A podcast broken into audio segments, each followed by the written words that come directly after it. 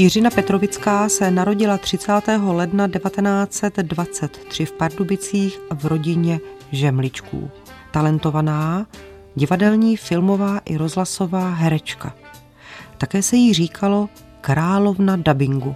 Její kariéra začala v období první republiky a pokračovala až do začátku 90. let 20. století. Takřka celý svůj dospělý život byla přesvědčenou členkou komunistické strany a do jisté míry se tak stala i symbolem výhod, které takové členství ve své době přinášelo. Umírá 10. října roku 2008 ve svých 85 letech. Nikdy jsem nebyla zvlášť ctižádostivá. Netrápila jsem se pro roli, která mě prostě minula. Mou opravdovou ctižádostí bylo hrát divadlo. Řekla Jiřina Petrovická sama o sobě. Souhlasí s tímto názorem sebereflexí host pořadu historička doktorka Michaela Košťálová? Skutečně ano, protože Jiřina Petrovická byla celoživotně zapálená pro divadelní prkna a bylo to i proto, že divadlo jí poskytovalo možnost být někým jiným. To jí fascinovalo již od mala. V pardubické rodině Žemličků se 30. ledna roku 1923 Jiřina narodila. Do jakého prostředí? Prostředí bylo velmi moderní, eh, zejména kvůli její matce Bělé, rozené Švábové, která postupně se třikrát provdala, takže Jiřina Petrovická na svou dobu postupně měla tři tatínky, což eh, je takové zvláštní. Její vlastní otec Josef Žemlička měl v Přelouči restauraci a Jiřina měla ještě starší sestru Bělu. Dětství jsem prožívala v Přelouči a byly to roky velice krásné. Bydlela jsem v domě na náměstí a za domem byla nádherná zahrada, na kterou navazoval park. Svažoval se na takzvaná luka a ta se táhla až k laby. Řeka se někdy rozlila a zaplavila je. Bylo to pro nás místo dětských her a dobrodružství. Těmito slovy Jiřina Petrovická vzpomínala na své dětství a takto její vzpomínka pokračuje. Nejdůležitějším v domě byl ale divadelní sál. Tam mě uchvátila vůně líčidel. Byla jsem tehdy opravdu malé dítě, snad pětileté, když jsem si začínala uvědomovat zvláštní atmosféru zákulisí, spojenou právě s vůní líčidel, na kterou vzpomínají snad všichni herci. Místní pan kadeřník před mýma očima líčil ochotníky. Bylo to uchvatné. S paní, kterou jsem znala, byl najednou někdo jiný a to mě fascinovalo. Když v sále nikdo nebyl, hrála jsem si tam. Sama sebe jsem režírovala. Sama jsem si tahala oponu. Předváděla jsem se sama před sebou, bez publika. Tento idylický dětský život Jiřině však netrval dlouho. Její matka a otec se rozvedli, dohodli se o rozvodu a posléze se její matka přestěhovala do Prahy, protože se nalezla nového partnera, což byl pan František Petrovický, poslanec Národního schromáždění, bývalý už v té době a matka projevila zájem, aby i dcery následovaly jí do Prahy. S tím nesouhlasil biologický otec, pan Žemlička, který původně toužil potom děvčata si ponechat a vychovávat, ale dcery šly do Prahy. A tehdy získala Jiřina Žemličková své příjmení Petrovická?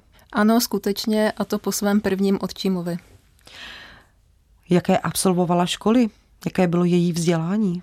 Původně toužila po obchodní akademii, ale vzhledem k tomu, že nebyla talentovaná na matematiku, tak nezvládla přijímací zkoušky, takže posléze přišlo studium na učitelském ústavu, který absolvovala již její sestra Běla. Provázel ji její zájem o divadlo i v tomto období?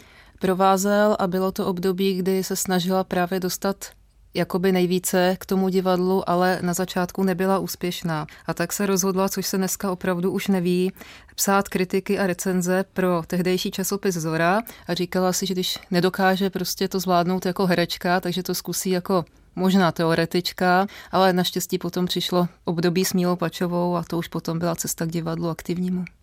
A právě v pražském bytě herečky Míly Pačové se my ocitáme.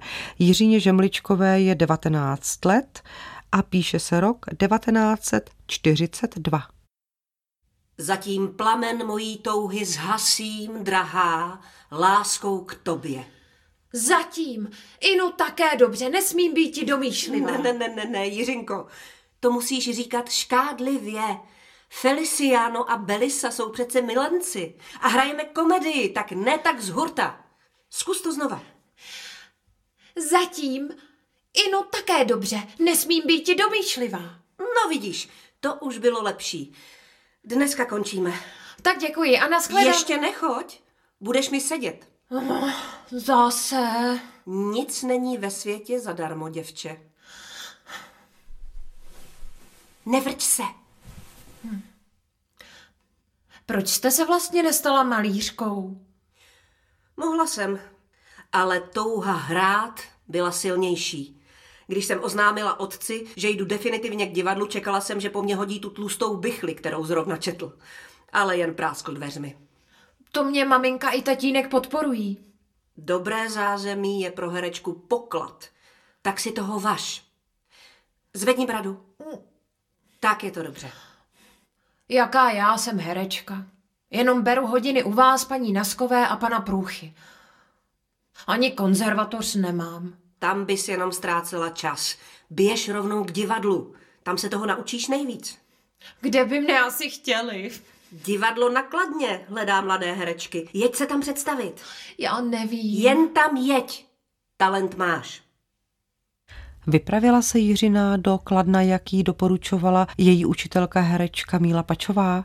Vypravila a právě tam jí čekala její debitová role. Byla to úloha mladé učitelky Selmy a v podstatě na začátek byla náročná tím, že musela začít náruživým smíchem, což pro herce nebývá zpočátku snadné, ale Jiřina Petrovická to zvládla na poprvé výborně. A právě na to své první divadelní představení, které se odehrálo v Kladně 24. března roku 1942, později Jiřina vzpomínala těmito slovy.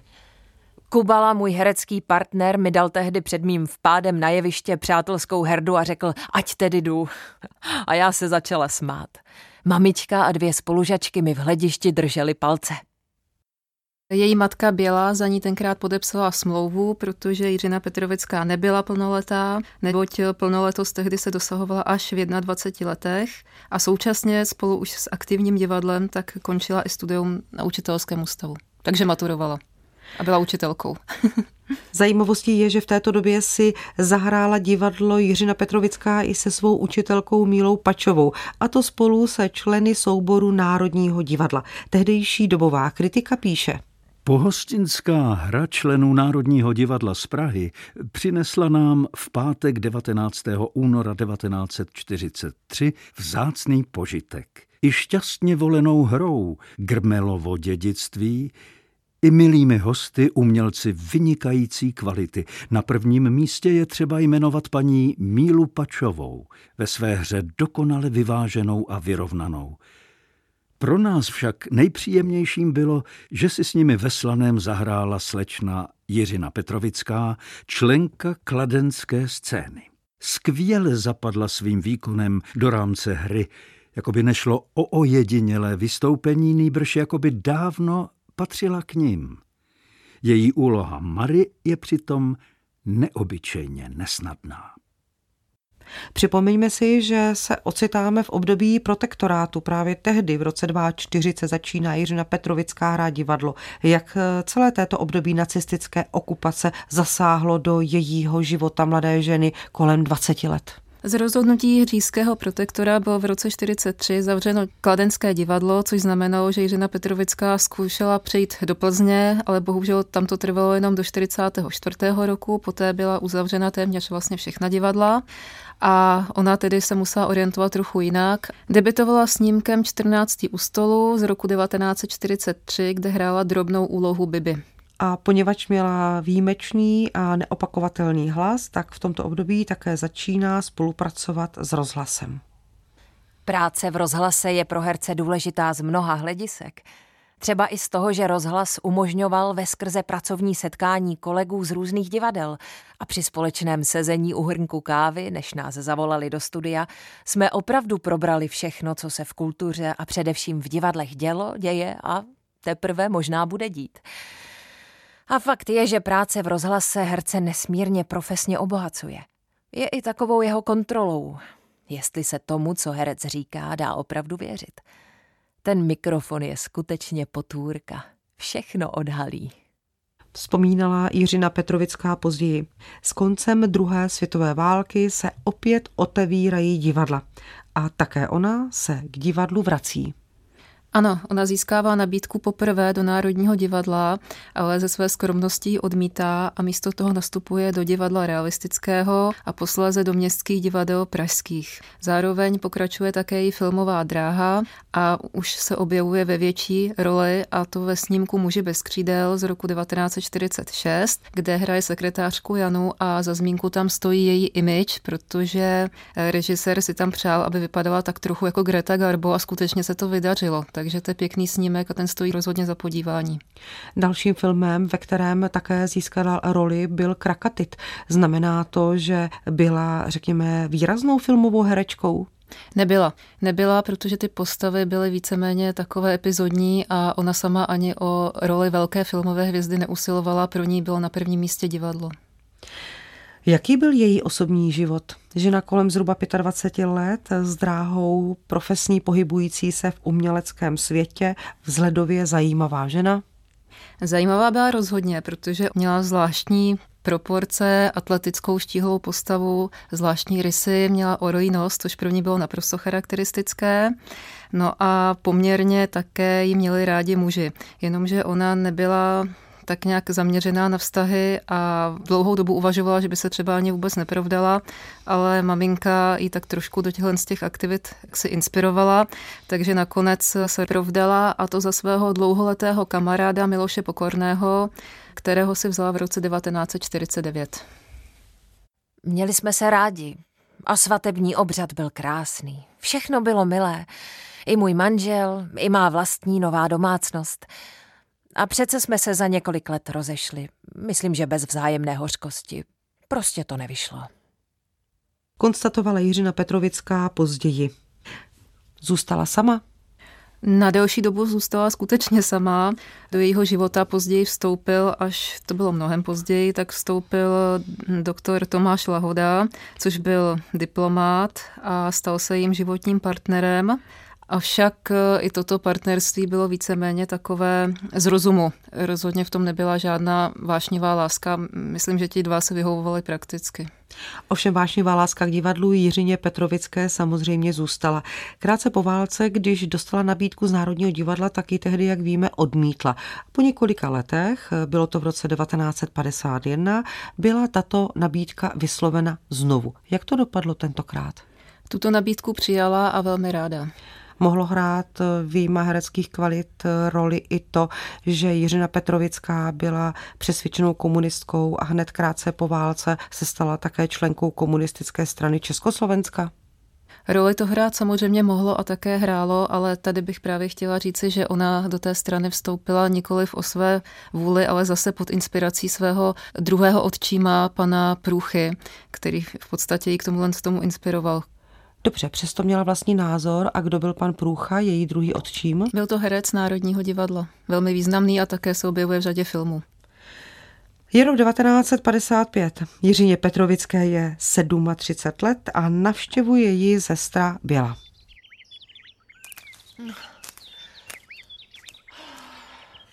Tak já jedu za Marodem a ty si už pochoduješ po zahradě jako by nic. Bělo, musela jsem odřít stroly. To byly přímo salvy arytmie, extra systoly.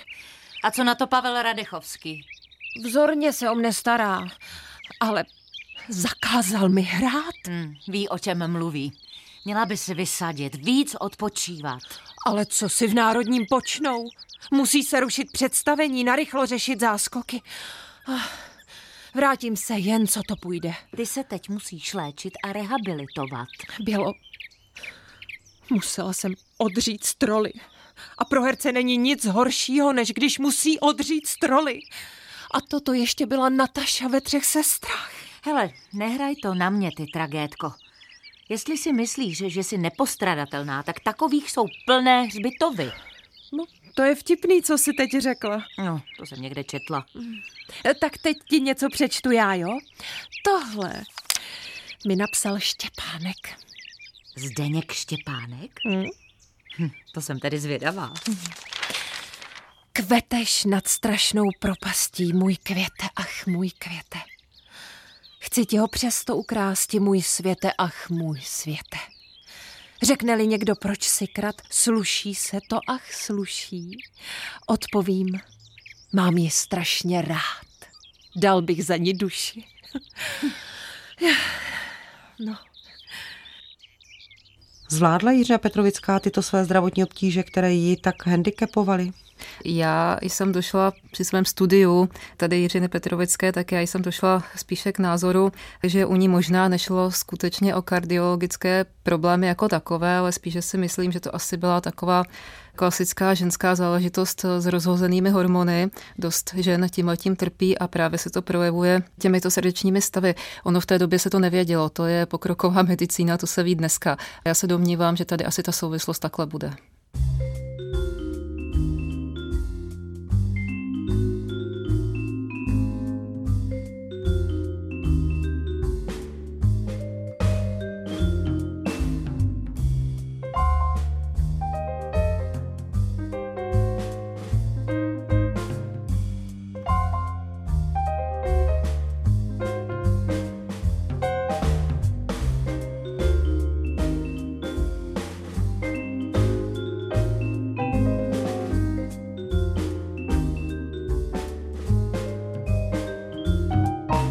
Přichází srpen roku 1968 a začíná další nešťastné období historie Československa, okupace vojsky Varšavské smlouvy. Pro řadu lidí je právě srpen roku 1968 přelomovým bodem v jejich životě i v jejich profesních kariérách. Jiřina Petrovická byla i po prověrkách rozumějme tomu, kdo byl komunistou vítající sovětská vojska a kdo nebyl, nadále členkou komunistické strany Československa a zůstala také přesvědčenou komunistkou. Na webu Filmová databáze si o ní můžeme přečíst. Pod vlivem událostí druhé světové války vstoupila do komunistické strany Československa. Z tohoto titulu se pak na půdě Národního divadla angažovala i v organizační činnosti. Politicky motivovaná umělecká činnost jí pak vynesla uznání komunistického režimu. Kromě titulů zasloužila umělkyně z roku 1968 a národní umělkyně z roku 1978, získala také dvě vysoká státní vyznamenání. Což je samozřejmě pravda, ale já bych tady k tomu chtěla doplnit, že Jiřina Petrovická se neangažovala, ona byla angažovaná a skutečně v jejím případě je to velký rozdíl, protože herci, kteří se sami angažovali, působili jinak, byli trochu jinak vidět než ona a ona opravdu dělala jenom to maximum, k čemu jí prostě ta doba jak si dotlačila. Takže asi takhle. Přesto řekněme si, že ve výsledku eh, samozřejmě ty činnosti byly velmi podobné. Text eh, webu Filmová databáze pokračuje těmito slovy. Pozměněná situace v době normalizace vedla Jiřinu Petrovickou k tomu, že své herecké umění poskytla silně tendenčním propagandistickým filmům, převážně v režii Vojtěcha Trapla. 29. Tobě hrana zvonit nebude, vítězný lid. Na filmovém plátně se objevila naposledy jako ředitelka internátu ve filmu Mezi námi kluky z roku 1981. Do poloviny 80. let ji pak bylo možno ještě vidět v televizi, mimo jiné jako recitátorku v nedělních chvilkách poezie ale stále se trváváme na půdě Národního divadla, kde má Jiřina Petrovická své stále angažmá. Píše se rok 1982 a je připravována hra Matka od Karla Čapka. Prestižní hra, prestižní role. V herecké šatně se potkávají dvě herečky. Vlasta Fabiánová a Dana Medřická. Holka, já jsem dneska utáhná už asi patřím do hereckého důchodu. Ale jen nepovídej, co bys bez divadla dělala? Cestovala, válela se jen tak na pláži. A Eržiku by hrál kdo? Já s nikým jiným než s tebou tohle představení hrát nechci. Neboj, já tě v tom nenechám. Brzo bude už čtyřstá repríza. To jsem ještě v divadle nezažila. Víš, kdo bude hrát matku? Jo, vím. Měli to dát tobě. Co ta ví o mateřství? Obsazuje režisér. Herec na roli pokorně čeká. Obědano, víme, jak to bylo. Ona si to prostě vydupala na ministerstvu, stejně jako tu národní umělkyni předtím. To já bych asi nemohla. Ne, ty ne. Vlasto, hlavně, že mám tu svoji milovanou Eržiku. Až bude její derniéra, zaspívám labutí píseň, protože pak už sotva vstoupím na prkna národního. Ale ti. Kdo získal roli matky v Čapkově dramatu? Jiřina Petrovická, ale v žádném případě ona si o ní neřekla, v žádném případě si ji nevydupala, to, to jsou slova, která vznikla až později a absolutně na Jiřinu Petrovickou nesedí. Nebyl tím základním trumfem, že byla poplatná komunistické ideologii, na rozdíl od jiných žen typu, jak už jsme se zmiňovali, Dany Bedřické a dalších? Tak jistě, proti té době neprotestovala, tak samozřejmě. Připomeňme ale, že dobová kritika její herecké vystoupení velmi oceňovala a mm-hmm. připomeňme také to, že v roce 1983 dostala za tuto roli Jiřina Petrovická tehdejší komunistické vyznamenání řád vítězného února. Zároveň byla ale matka její poslední velkou mm-hmm. divadelní rolí, kde se poté jako herečka objevovala. Objevovala se v takzvaných strahovských čtvrtcích, kde recitovala, ale opravdu hojně zasáhla na rovinu dubbingu, kde získala na sklonku svého života cenu Františka Filipovského a k jejím nejvýznamnějším nebo takovým nejzajímavějším rolím bych tady uvedla například Evil Queen, tedy zlou královnu ve Sněhurce Disney z roku 1970, kterou nadabovala naprosto geniálním způsobem a tam se ten hlas opravdu zúročil. Každý ze stárne. Každý jsme nahraditelný. Moje umělecká éra skončila. Každý nějakým způsobem končí. A já jsem se rozhodla skončit radostně. Poslední představení jsem měla 3. listopadu 1992 v Moliérově Tartifovi. Bála jsem se té chvíle. Myslela jsem si, že mi bude bolestný poslední pohled do hlediště divadla. Nakonec jsem ale to poslední děkování překonala. Podívala jsem se nahoru na můzy a řekla, zažila jsem tady nádherných 42 let. Děkuji ti za to. Národní divadlo. Těmito slovy se Jiřina Petrovická ohlédla ke konci své divadelní dráhy. V té době jí bylo takřka 80 let. Jak prožila poslední roky svého života?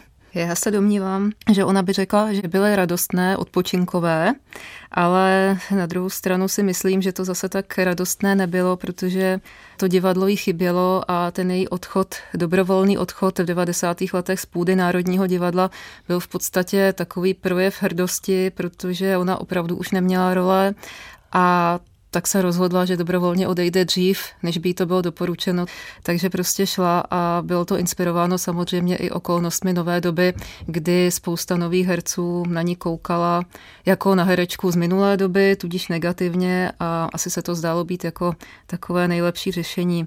Jinak eh, jí zasáhlo i to, když se potom hojně řešilo, jak to bylo s matkou a jak to bylo s tím titulem národní umělkyně, protože Jiřina Petrovická nevěděla dlouhá léta ve skutečnosti, kdo ji na ten titul navrhl a dozvěděla se to až v roce 1990 a byl to tehdejší ředitel Národního divadla Přemysl Kočí.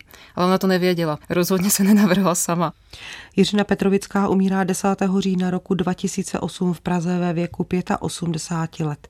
Proč ji můžeme zařadit mezi osudové ženy? Otázka pro hosta pořadu, doktorku Michálu Košťálovou.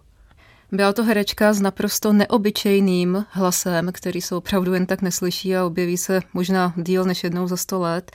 Ale já osobně ji vidím tak trochu paradoxně jako oběť do jisté míry vlastní doby, kdy ta doba ji svázala, udělala z ní svůj výstavní štít a ona tudíž šla cestou nejmenšího odporu a přijímala třeba některé role, které nemusela přijímat ale na druhou stranu, jak jsem řekla, ona se neangažovala, ona byla angažovaná, takže ona skutečně se snažila jít vždycky tou cestou toho nejmenšího odporu. Samozřejmě, že někomu i to nemusí stačit v dnešní době a řekne si, ano, mohla být odvážnější, mohla se postavit proti té době a neudělala to.